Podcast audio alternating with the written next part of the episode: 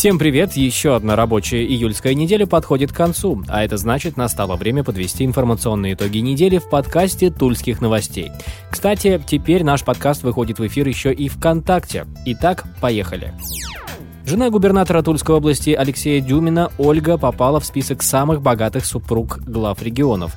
Проанализировал декларацию о доходах коммерсант. Ольга Дюмина задекларировала доход в 13 миллионов 900 тысяч рублей.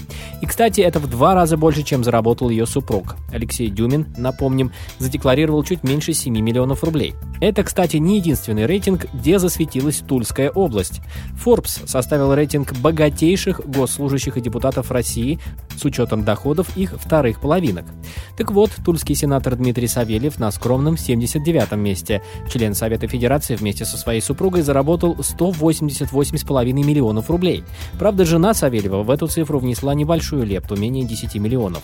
Возглавил рейтинг депутат Владимирской областной думы Павел Антонов. Бизнесмен заработал почти 10 миллиардов рублей. Кстати, на состояние Читы Савельевых можно было построить три моста, соединяющих Казанскую Пролетарскую набережную в Туле.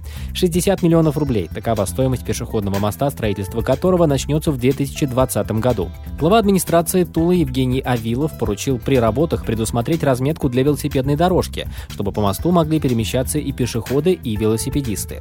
Проект в настоящий момент находится в разработке, в дальнейшем его ожидает экспертиза. В городе Узловая Тульской области массово горят автомобили. В начале месяца был зафиксирован ряд поджогов, и полицейские вскоре разыскали злоумышленника. Известно, что это местный житель, однако в первую же ночь после задержания в городе сгорели еще пять авто. В полиции данные поджоги не связывают. Неизвестные подожгли четыре минивэна, и не исключено, что эти преступления – следствие борьбы перевозчиков. В Узловую на этой неделе приезжал начальник регионального управления МВД Сергей Галкин.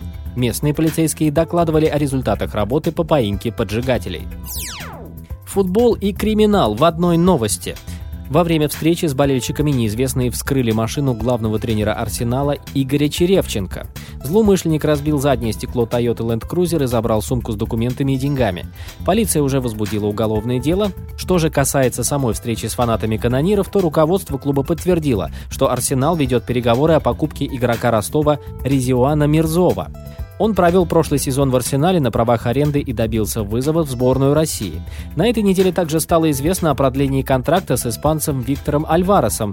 А еще в составе Туликов будут играть родные братья. Клуб заключил соглашение с Кингом Кангва. Это младший брат замбийского нападающего «Арсенала» Эванса Кангва.